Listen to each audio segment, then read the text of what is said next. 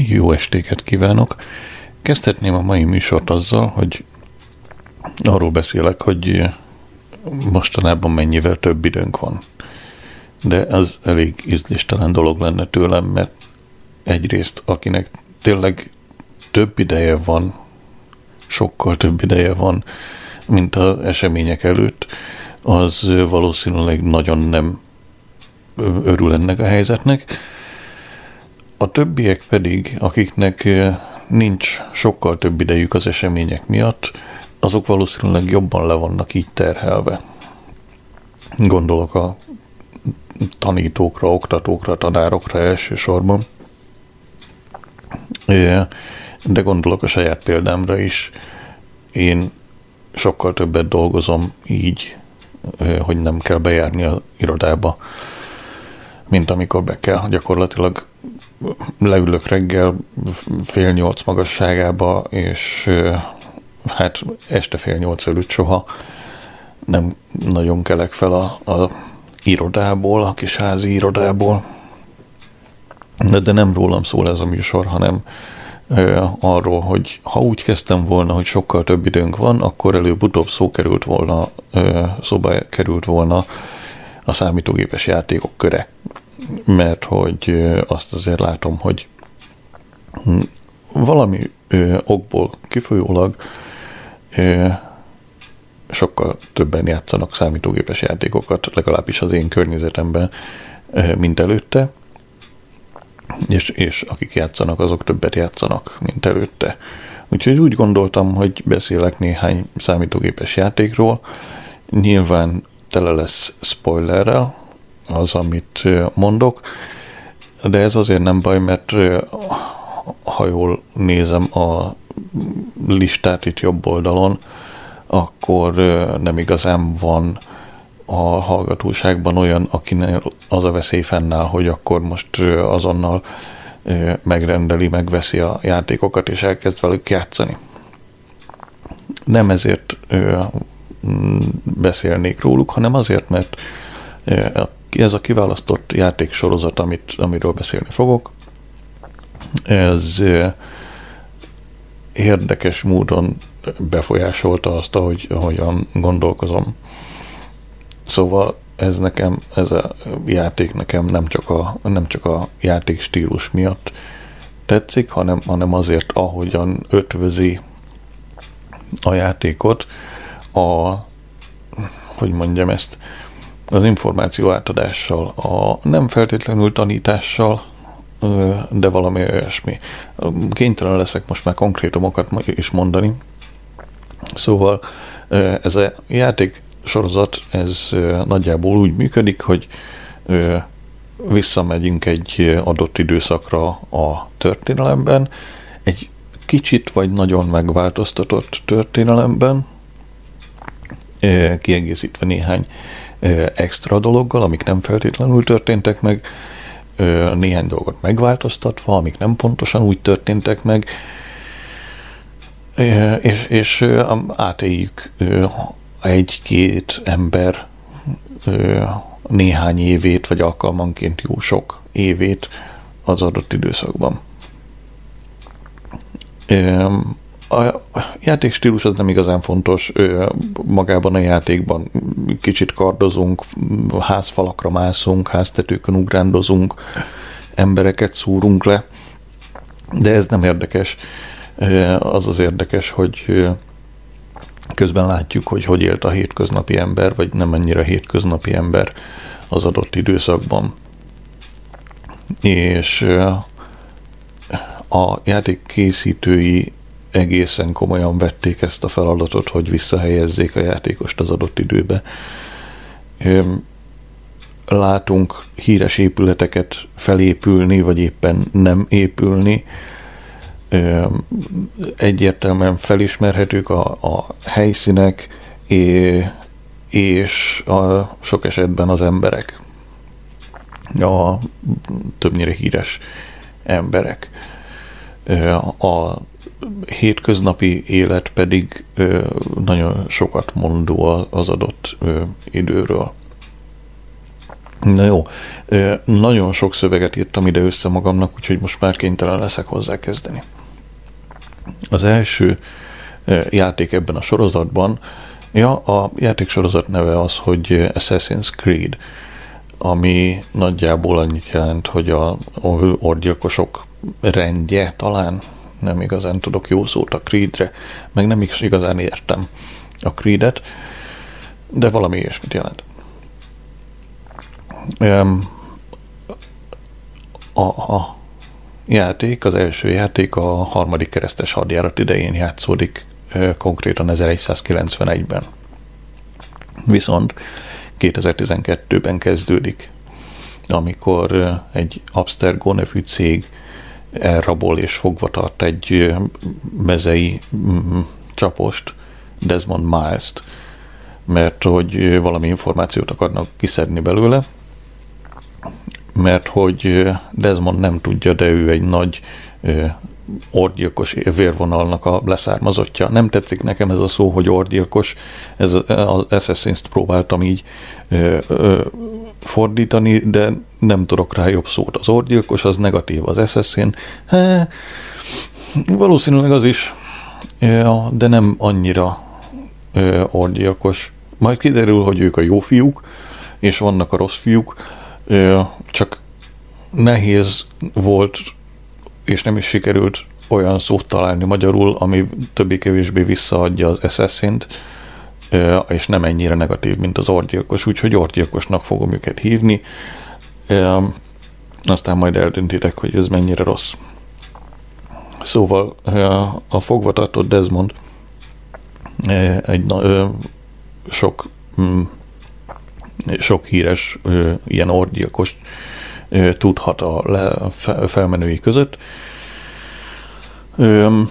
És az, és az azt jelenti, hogy a játék által feltett genetikus memóriájában nagyon sok olyan információ lehet, ami összefügg a híres orgyilkosokkal, és ez, és ez nagyon fontos valami miatt az Abstergo vállalatnak. Úgyhogy fogva tartják őt, és naponta sok órát kell tölteni egy Animus nevű gépben, ami arra való, hogy az ő genetikus memóriáját valahogy mm, kivonja Desmond agyából, tehát azt az információt, amit keresnek, azt, azt ezzel a géppel keresik. És ez úgy történik, hogy a Abstergónak a történészei kiválasztanak egy eseményt a Desmond felmenőinek az életében, és a Animusba befeküdve Desmond úgymond visszaemlékszik azokra az eseményekre, vagy újra átéli azokat az eseményeket a genetikus memória segítségével. Az ő, ő egyik ilyen híres orgyilkos felmenője Altair ibn Lahad. És ezzel vissza is ö, ugrunk 1191-be. A Szentföldön járunk Masyaf városában, vagy erődítményében, vagy falujában, vagy településén. A Masyaf egy erődítmény, az orgyilkosok helyi kis központja, vagy erődítménye. A vezetője egy bizonyos Al-Mualim, aki elküldi Altairt és két társát egy feladattal, hogy szerezzenek meg egy valami bizonyos kincset egy embertől, akit úgy hívnak, hogy Robert de Sable, aki konkrétan egy valós katonai vezetője volt a harmadik keresztes hadjáratnak, és most utalnék vissza arra, amit az előbb mondtam, hogy, vagy az elején mondtam, hogy szeretem, ahogy a játék összefonódik a valódi történetekkel, mert meglátom ezt a nevet, és valami, nem tudom, hogy mi, azt sugja nekem, hogy valódi név, és megkeresem, és már olvasok a harmadik keresztes hadjáratról.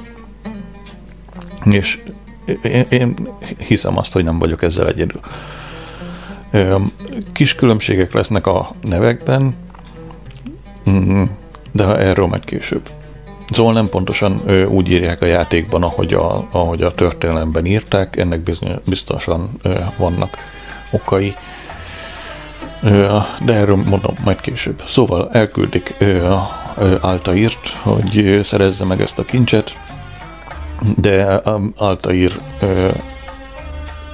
hoz néhány furcsa döntést, konkrétan a rendjének a mindhárom fő parancsolatát felrúgja, ez alatt a mm, küldetés alatt. Az a há- három fő parancsolat az volt, hogy valami ilyesmi volt, hogy ne őri ártatlant, meg maradj láthatatlan a tömegben, és hogy semmiképpen sem se fedd fel a testvériséget, vagy ezt a rendet. Így aztán ő elbukja a küldetést, és, és magára hagyja a másik két embert.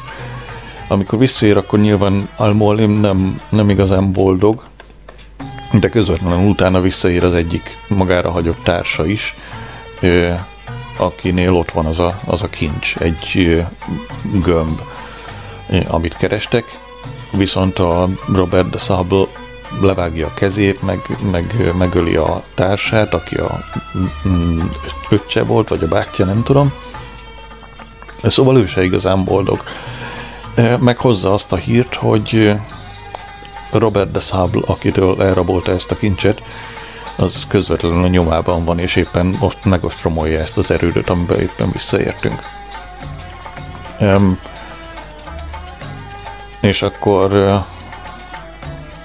el, elkezdik, el, elkezdenek felkészülni a, a védelemre, Robert megérkezik, bla bla bla bla bla, és akkor Altair elköveti ezt a sorozatra igen jellemző mozdulatot, egy bizonyos halálugrást, aminek szintén nem sikerült a fordítása.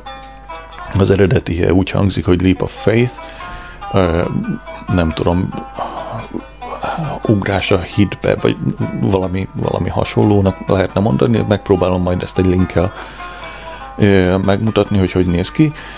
Az a lényeg, hogy eltűnik szem elől, aztán aktivál egy csapdát, amit ilyen helyzetekre készítettek elő, és akkor az ostrom vissza van verve. De ez nem elég ahhoz, hogy a büntetését ezt eltöröljék, úgyhogy nyilvánosan a vezető Almolim leszúrja. De nincs vége a játéknak, mert ő még el se kezdődött, szóval utána felgyógyítja, és, és kiderül, hogy az igazi büntetése az az, hogy megfosztják minden rangjától, meg felszerelésétől, és újra a rendnek a legalacsonyabb szintű kezdő szintjére kerül.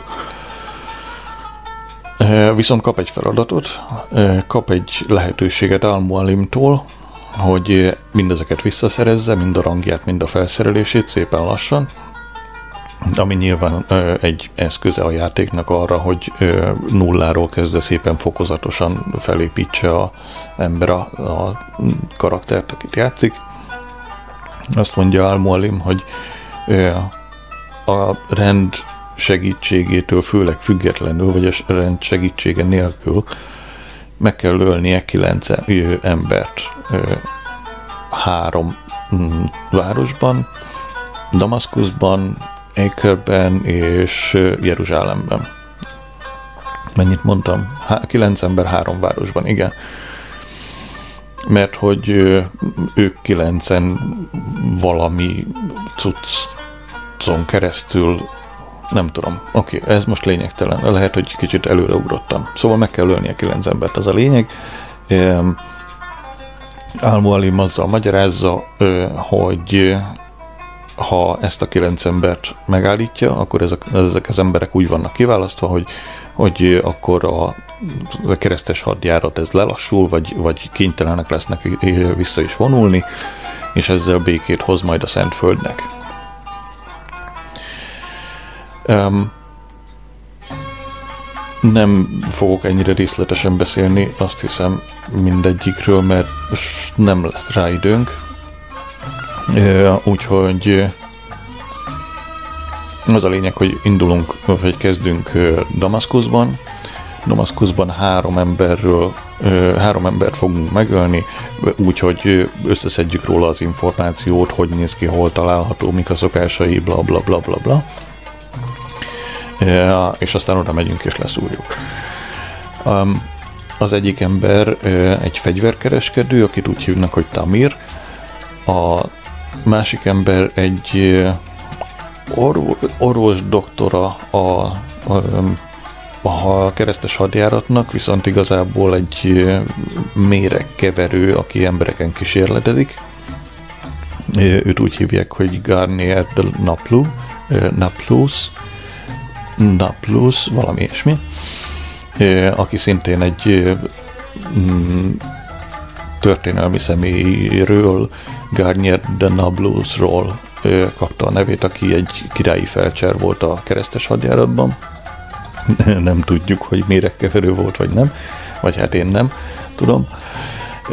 És a harmadik ember egy bizonyos Talal, aki hát azzal foglalkozik, hogy teszt alanyokat szerez Garniernek.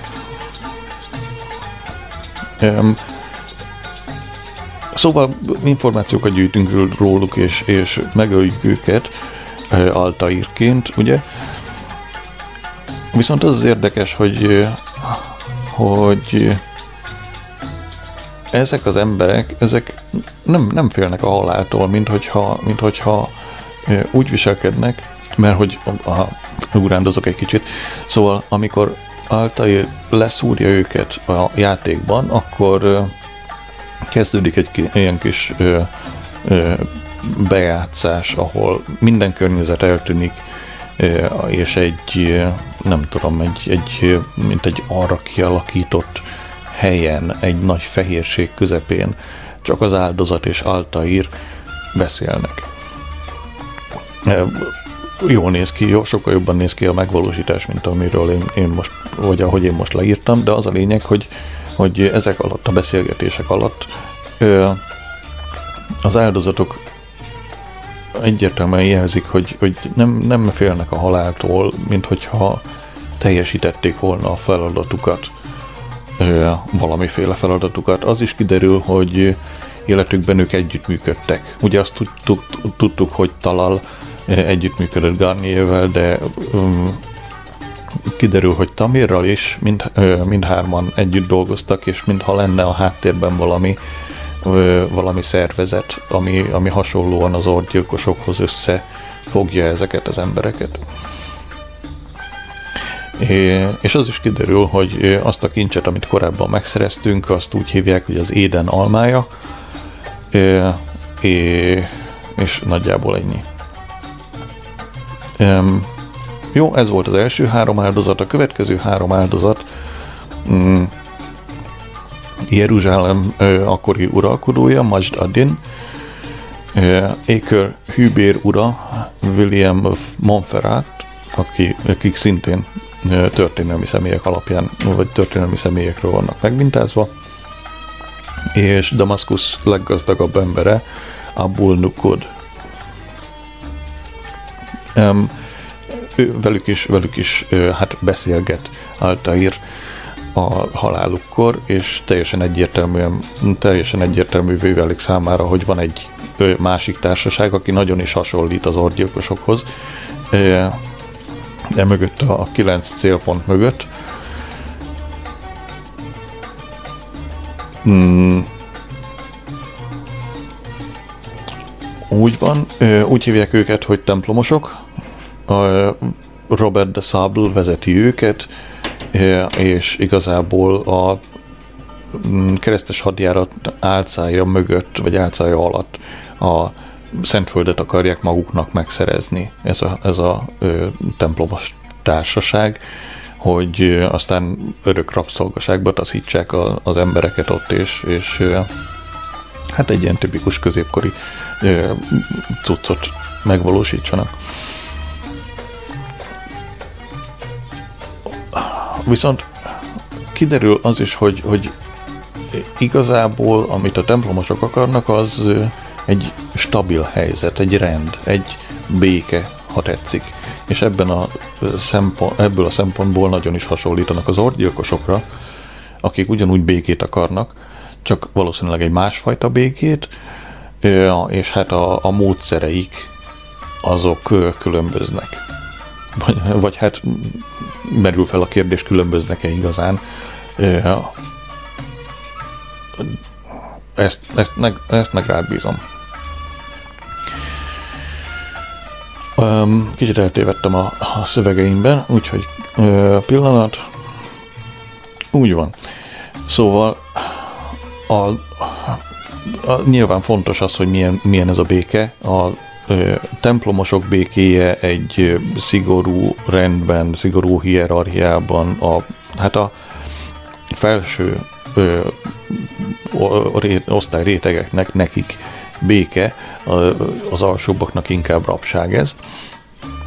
A orgyilkosok rendjében pedig a legfontosabb a szabadság, úgyhogy úgyhogy kiderül, hogy Altair célja igazából a terület felszabadítása. A templomosoknak viszont szükségük lenne a éden almájára, mert arról kiderül, hogy egyfajta fegyver, amit egy korábbi civilizáció hagyott itt, ami valahogy hipnotizálni tudja az embereket, és, és ezáltal öm, engedékenyé teszi őket, ami nyilván hasznos, hogyha az ember szolgákat akar tartani nagy tömegben. És ezzel visszaugrunk 2012-ben, mert ki kell szállni a gépből. Mert hogyha túl sok időt tölt az ember a, a gépben, az animusban, akkor az elkezdi megőríteni. Van néhány utalás ilyesmire, például, hogy Desmondot a 17-es alanyként emlegetik, ami hát jelzi azt, hogy volt már 16,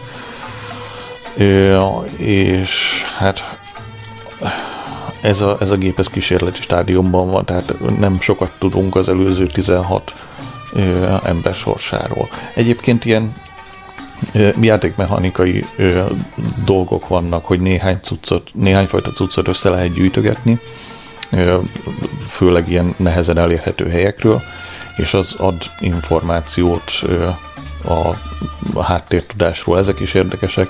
Másfajta információk, amiket össze lehet gyűjteni, az pedig a mm, időszak kultúrájáról, vagy a tudományairól, vagy a történetéről ad egy kis betekintést, ami szintén érdekes adalék, és hát jól esik a sok háztető ukrándozás után egy kicsit olvasni arról, hogy, hogy hogyan épült Damaszkusz, vagy, vagy miért lett az ott egyáltalán. Vagy hát nekem legalábbis jól esik. Hol tartottam? Igen, hogy ki kellett szállni a gépből, mert hogy kiderül, hogy a két ember, akikkel szorosan együtt kell, hogy működjön az Abstergo-ban, az egyik egy, nem is tudom a pasinak a nevét, az egyik egy pasi, ő a, ő a tipikus rossz fiú, a másik meg egy nő, egy Lucy nevű nő, aki folyamatosan erősködik, hogy de szünetet kell tartani, bla bla bla bla bla. Szóval, szóval ő a kevésbé rossz lány. Nem úgy.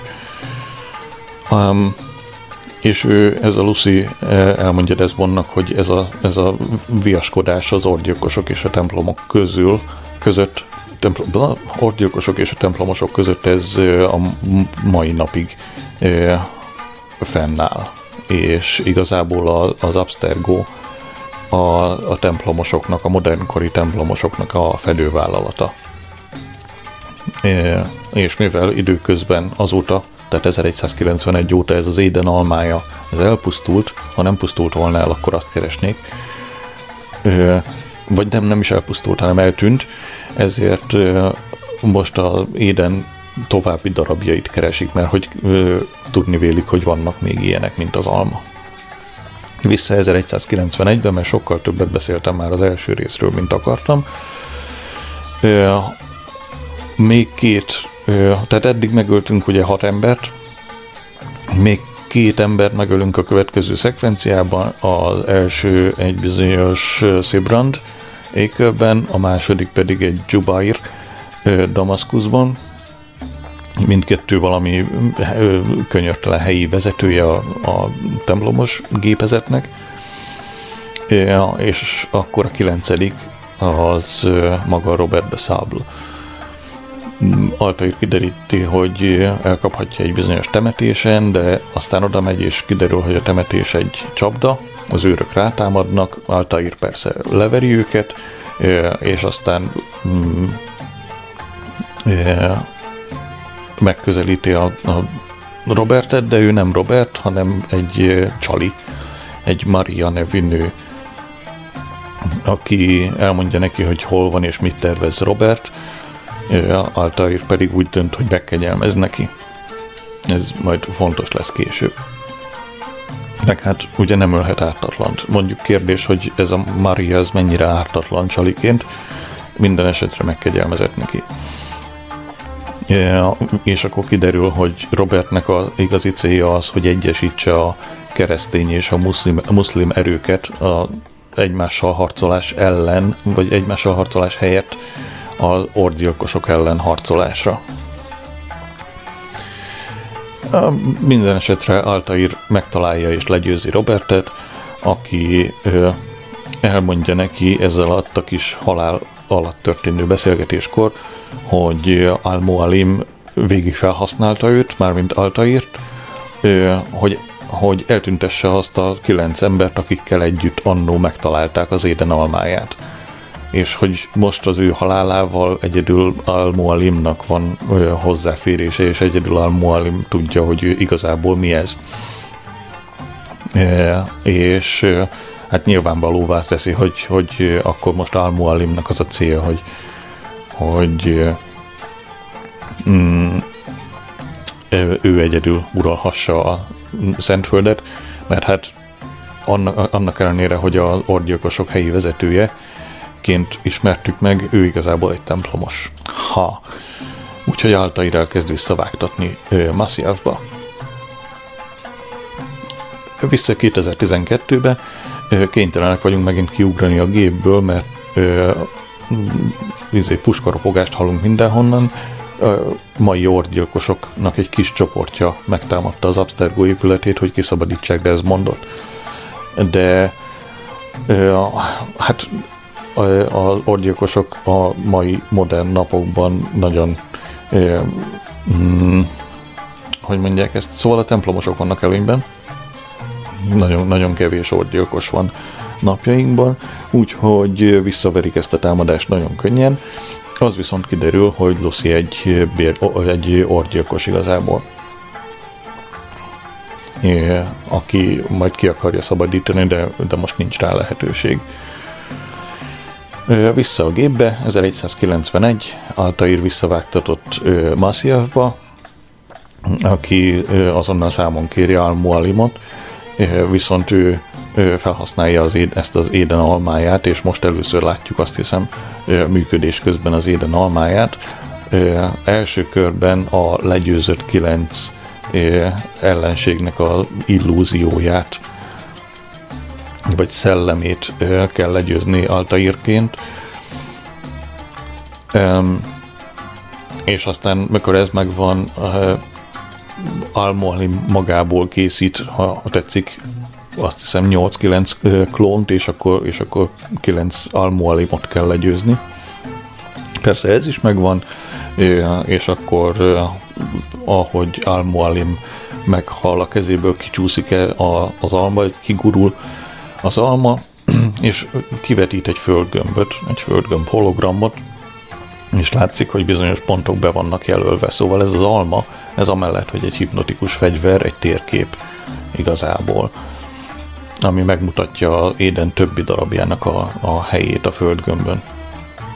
És akkor persze mm, Al-Mualimot elégetik, Altair lesz az új főnök, megreformálja a rendet, nem kell többé levágni a csatlakozáskor az embernek a gyűrűs ujját, ami majd később megmagyarázandó, meg, amit majd később megmagyaráznak, hogy miért, és hogy a rendnek a céljaként az definiálja, hogy védelmezzék a gyengé és segítsék a gyengéket, és támogassák a szabadságot.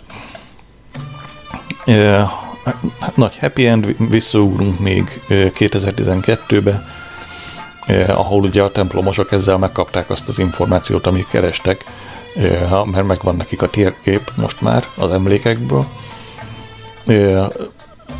Mondom meg, úgyhogy úgy, átalakítják, a, vagy, vagy ahelyett, hogy a, ezt amát keresik, elkezdenek kutatni a, a térképen jelölt helyek körül.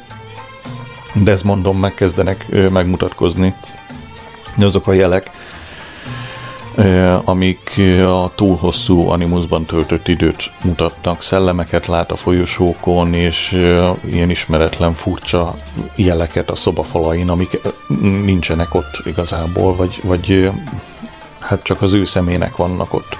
Megpróbálom ezt is megmutatni egy linkkel.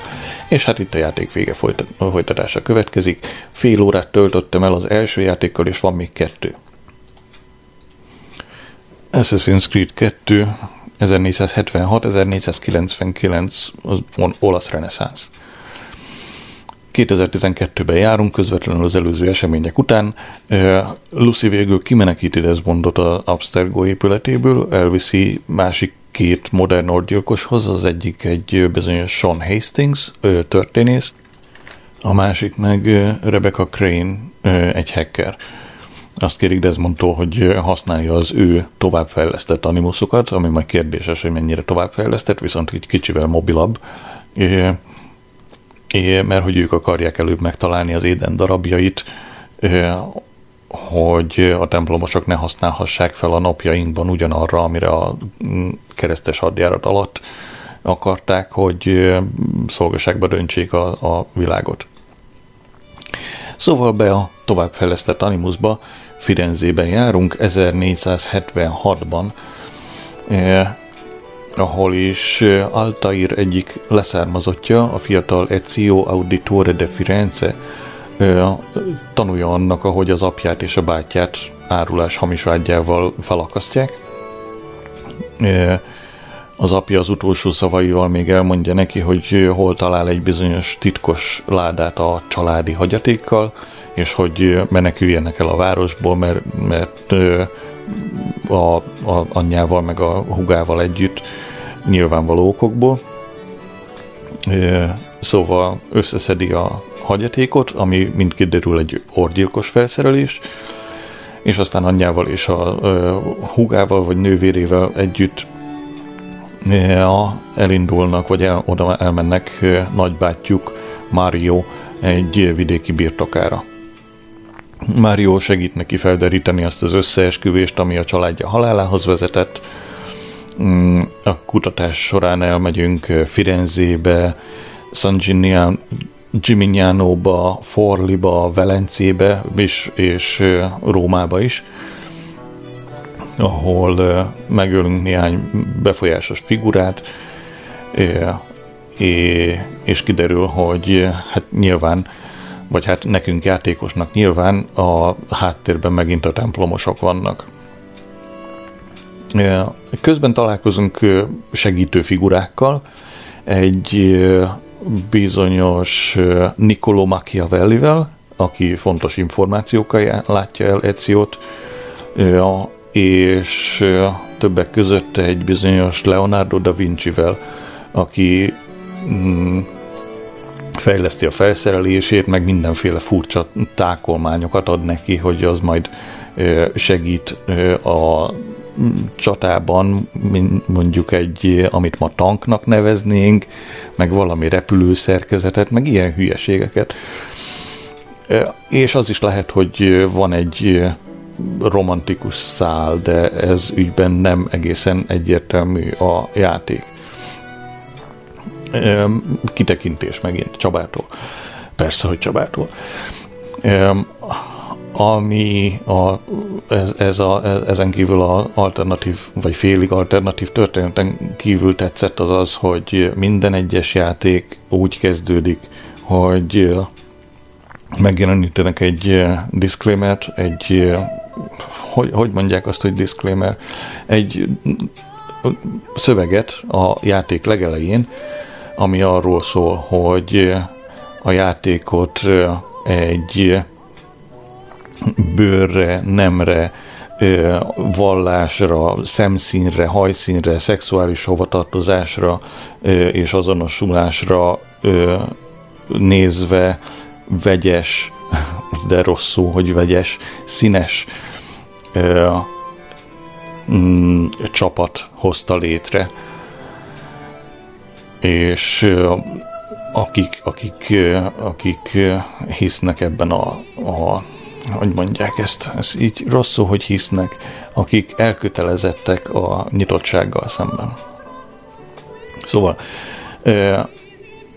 kiderül, hogy a családja elleni összeesküvés az nem egy elszigetelt kis darab volt, hanem egy nagy tervnek a része. Mm, a nagy terv az az, hogy a terv kitalálója a, egy spanyol ember, bizonyos Rodrigo Borja, a Pázzi és a Barbarigo családok segítségével le akarja győzni a Medici családot, hogy aztán ő, ő uralja Firenzét, és hasonló tervek alapján majd egész Itáliát.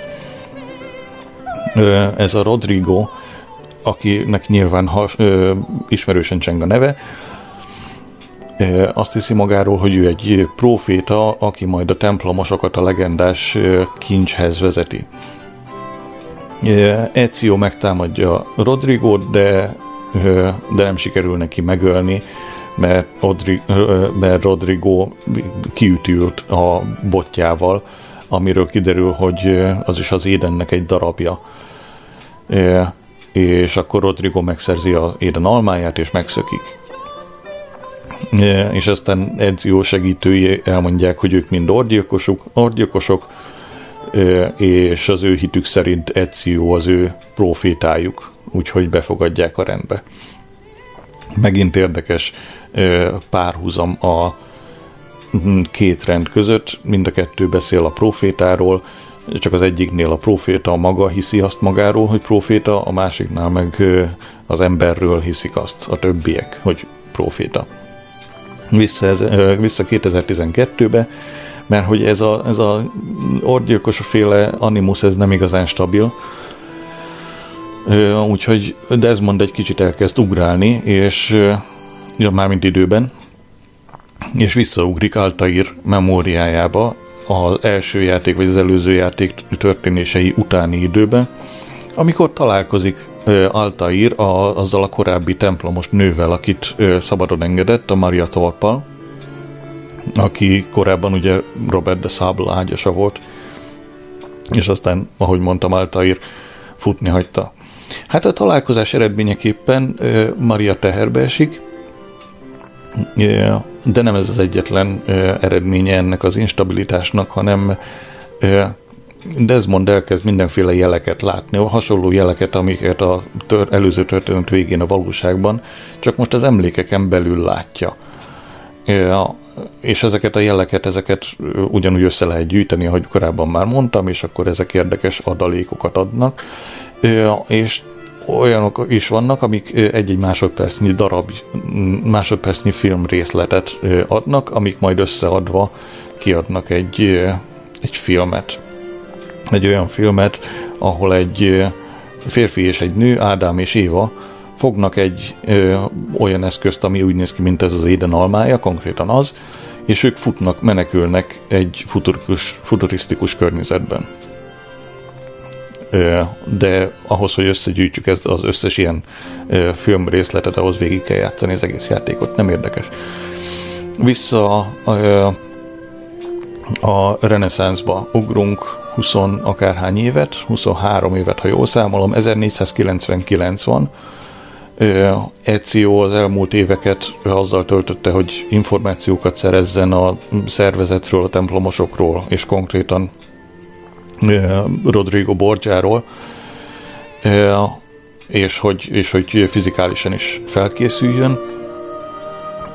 Rodrigo Borgia viszont azzal töltötte, hogy tovább emelkedett ezen a hatalmi ranglétrán, ranglétrán. Most éppen Rómában él, Vatikánvárosban, és mostanában inkább úgy hívják, hogy hatodik Sándor pápa. Ahogy ugye tudjuk, hogy a e, eredetét is. Szóval nagy nehezen Ezio megtalálja és sarokba szorítja a Rodrigót, ökölharcba kezdenek. Nem tudom, hogy miért pont ökölharcba, mikor annyi más fegyverük van, mindegy. Ezio nyer. Nyilván, mert Rodrigo már 60x éves. Vagy több valószínűleg. Lényegtelen, de nem öli meg.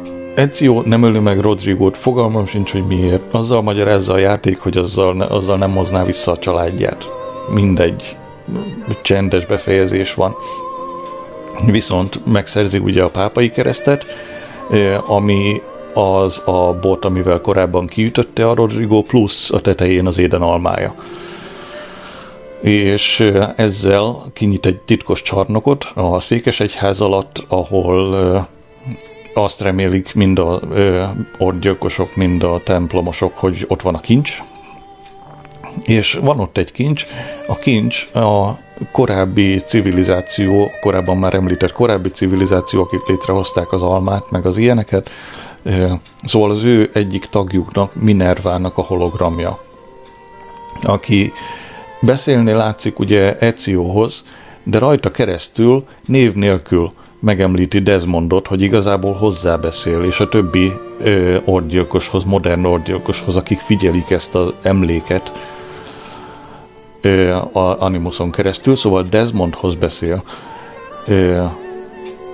és akkor mindenki elég furcsán néz Ezio is, meg ugye Desmond is, hogy most mi történik. Minerva elmondja, hogy mm, az ő saját kora előtt az ő korai civilizációja teremtette meg az embereket, mint egy szolgaként, hogy, ők, hogy az emberek majd szolgálják a Minerva civilizációját, akik egy magasabb rendű lény, ha, ha jól tetszik, ha, ha tetszik.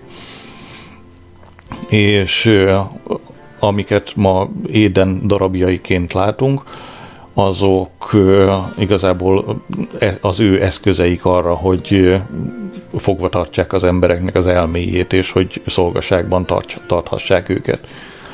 Viszont jött valami világvége esemény, valami napkitörés, vagy ilyesmi, amit kivédeni nem tudtak már, csak egy üzenetet tudni, üzenetet hagytak, ilyen és hasonló hologramokkal, hogy az emberiség, aki majd esetleg túléli ezt az eseményt, az fel tudjon készülni, készülni a következő hasonlóra, mert lesz még ilyen. És akkor ezzel kiderül, hogy a korábbi Ádám és Éva film az, az igazából azt mutatja, hogy megszereztek ilyen, egy ilyen hipnotizáló eszközt, és elmenekültek Édenből, ami a településnek, a, a magas civilizációjú településnek a neve volt. Megpróbálom megmutatni majd ezt a filmet. És akkor vissza mikorra vissza 2012-be, ahol Desmond és az a kis csapat menekülni kénytelen, mert körülvette őket az Abstergo, úgyhogy menekülnek egy másik rejtekhely felé, és Lucy közben elmondja, hogy, hogy erről, amit az emlékben láttak, eszébe jutott, hogy mostanában a tudósok beszélnek valami, valami gyengülésről a Föld mágneses terében, és hogy, és hogy attól tart, hogy ez előjele annak a katasztrófának, amiről Minerva beszélt. Szóval most már nem csak a szabadságot kell megvédeni, mármint az eszméjét, meg a fizikai valóságát a modern, való, modern életben, hanem a Földet. És akkor ezen a ponton van néhány átvezető kisebb játék Ezio életének későbbi szakaszairól.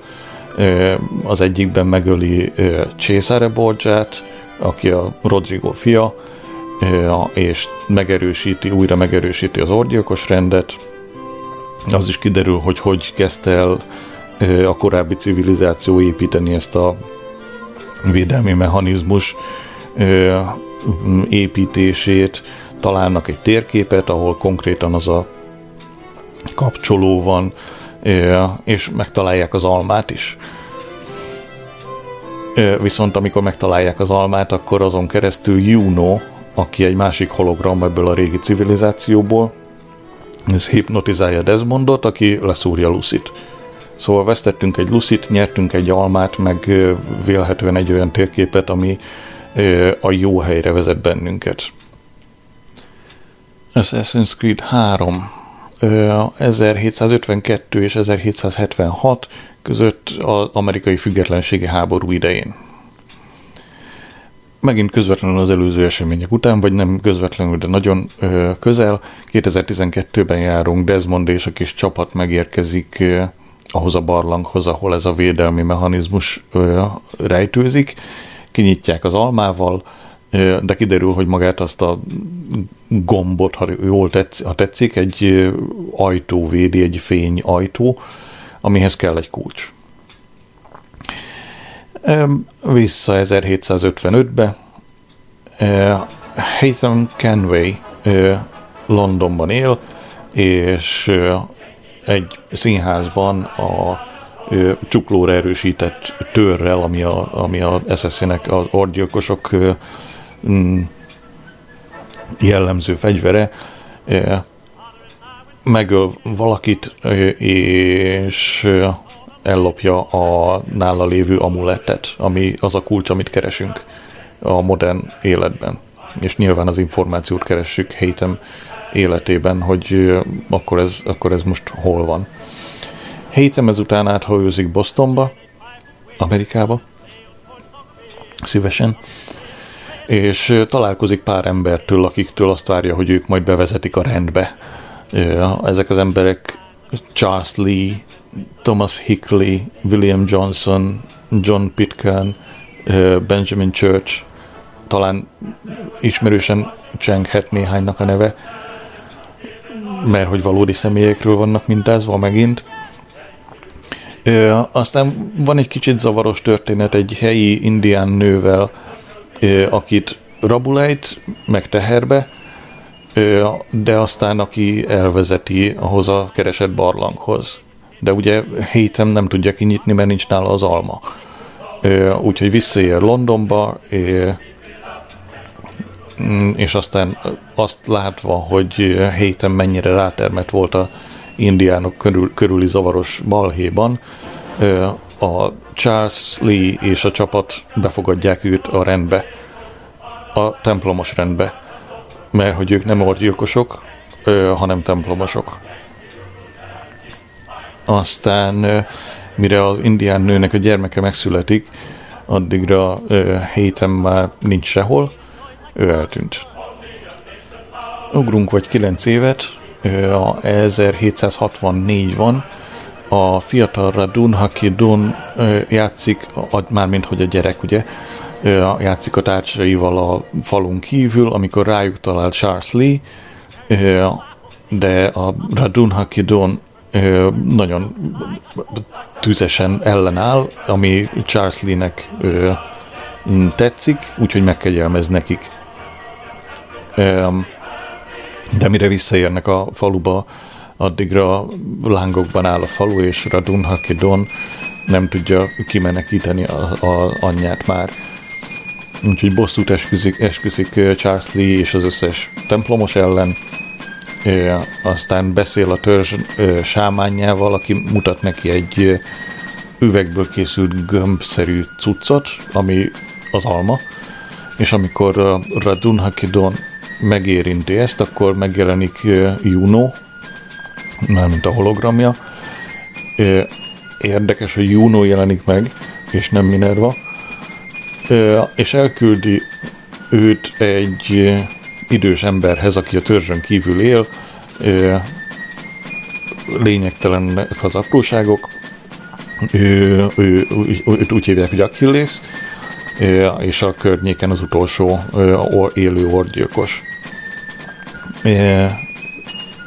Nagy nehezen elkezdi tanítani és edzeni a gyereket, azzal a célral, hogy, hogy legyőzzék a környékbeli templomosokat, akiket addigra már Haytham Kenway vezet. Illetve ez nem is biztos, de, de magas rangúban áll a templomosok között a Haytham, aki ugye a Radun Hakidon apja. Megint ugrunk egy kicsit. 1770. mostanra sikerült az Achillesnek annyira megbízni a gyerekben, hogy bemeri vinni Bostonba vásárolni. Most először jár a gyerek bármiféle nagyvárosban. És az öreg azt javasolja neki, hogy ne használja a törzsi nevét, és úgyhogy így lesz Radun Hakidonból Conor, aki lesz fiatalon meghalt fia után.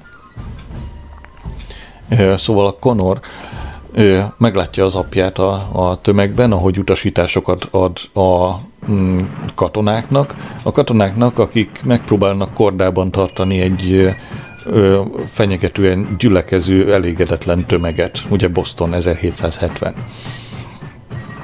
Ö, Achilles meglát a, a háztetőkön ö, puskákkal felszerelt katonákat, és úgy gondolja, hogy ebből baj lehet, úgyhogy felküldi Conort, hogy feltűnés nélkül ölje meg ezeket, meg is öli, de aztán megjelenik egy elérhetetlen helyen Charles Lee, és a levegőbe lő. A tömeg azt hiszi, hogy a katonák lőttek a tömegre, a katonák meg azt hiszik, hogy a tömeg lőtt a katonákra, úgyhogy megkezdődik a mészárlás. A történelmi bosztoni mészárlás. Conor elmenekül, ő a, aztán belefut valakibe, és ez a valaki azt mondja neki, hogy keresse meg Samuel Adams-t, aki szintén történelmi személy.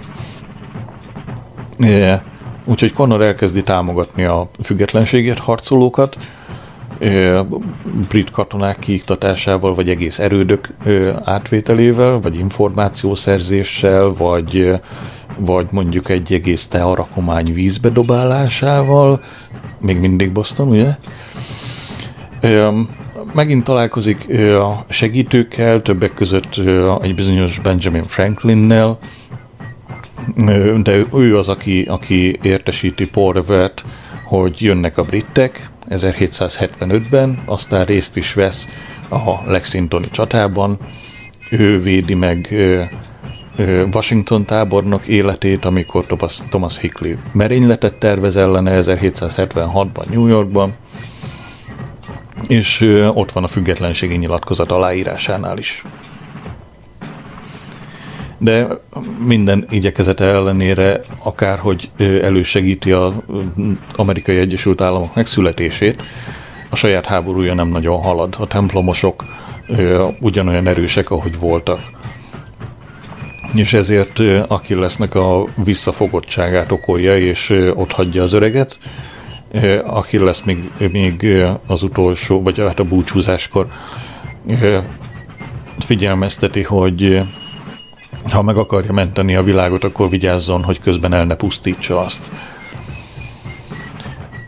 Szóval segíti Washingtont, eközben összetalálkozik az apjával, és elkezdenek együtt dolgozni, mert hogy valami veszély fenyegeti mind a templomosokat, mind az orgyilkosokat, mind a újonnan létrejövő amerikai Egyesült Államokat. És ezért, ezért egyrészt összefognak, másrészt meg Conor reméli, hogy ezzel egyesítheti az orgyilkosokat és a templomosokat egy magasabb rendű jó érdekében, és hát, hogy ő és az apja is egymás mellett tudnak majd élni.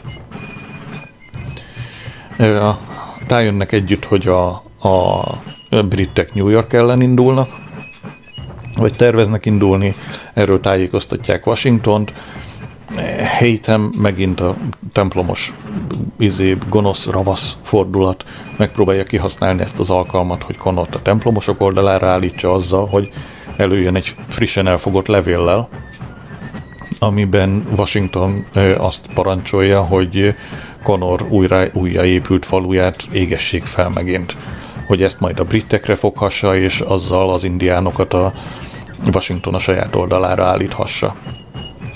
Szóval Conornak ezen a ponton mindenkiből elege van, dühös, vajon miért, és ott hagy mindenkit, és, és a saját útjára indul. Megint ugrunk egy kicsit az időben, 1781 Achilles haldoklik, úgyhogy Conor meglátogatja, aki lesz azt mondja, hogy érti, hogy a függetlenségi háború nyerésre áll, de a fő célpontoknak, Haythamnek és Charles Lee-nek meg kell halnia így is.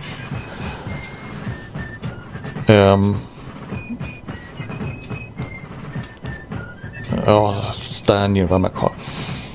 Uh, Connor elmegy Fort George-ba, megsebesül a, ott, ott útközben teljesen lényegtelen, és üldözi Charles Lee-t, és akkor oda feltartja az apja. És Charles Lee elmenekül, de Connor egyértelműen választás előtt áll, hogy akkor most mi lesz az apjával, mert mégiscsak az apja. És itt a harc közben folyik egy olyan beszélgetés, amiből lehet arra is gondolni, hogy héten elfogadja azt ö, talán bűntudatból, hogy Conor megöli, és, és igazából hagyja magát megölni. Nem, nem konkrétan, de, de könnyűvé teszi azt Conornak. Lényegtelen Conor megöli Hétemet, az apját, aztán hetekkel később megtalálja Charles Lee-t, megöli őt is, levágja a medált, ami ott lógott a nyakában, ugye azt a kulcsot, amit, az, azt a kulcsot, amit keresünk, visszatér Achilles házához, és a medált ö, elrejti Achilles fiának, az eredeti Konornak a sírjában. 2012, meg ugye megvan az információ, úgyhogy visszatérhetünk 2012-be. A csapat megkeresi Achilles házát, felássa a sírt, megtalálja a medált, ezzel kinyitják ezt az utolsó fényajtót, és mögötte ott van a gomb, ami megmenti a világot. Megjelenik Juno hologramja, és azt mondja Desmondnak, hogy csak hozzá kell érnie ehhez a gömbhöz. Az előbb gombot mondtam, gömb. Mindegy. Csak hozzá kell érnie ehhez a gömbhöz, és a föld megmenekül. De akkor megjelenik Minerva hologramja, és vitázni kezd Junoval, és itt megint bejön az, hogy amikor ez, a, ez a mm, korábbi civilizáció beszél, akkor az egy igazán nehezen követhető cucc. A lényeg az, hogy, vagy hát legalábbis nekem, a lényeg az, hogy ha Desmond megérinti a gombot, akkor az emberiség megmenekül, de Juno elszabadul. És hát ugye nagyjából kiderült az, hogy Juno a szolgaság pártján áll, tehát hogy ők, mint emelkedett civilizáció, szolgaságban tartsák az embereket. Minerva pedig a szabadság pártján áll. Szóval az a helyzet, hogy ha Desmond megérinti a gombot, akkor az emberiség megmenekül, de a Juno elszabadul és Desmond meghal. Ha nem érinti meg, akkor elpusztul az emberiség nagy része, de vele Juno is, Viszont Desmond és mások mm, túlélik, és elkezdhetnek egy új időszakot, ahol majd megismétlődik az egész teljes történelem. És itt hagyom abba a harmadik résznek a tárgyalását.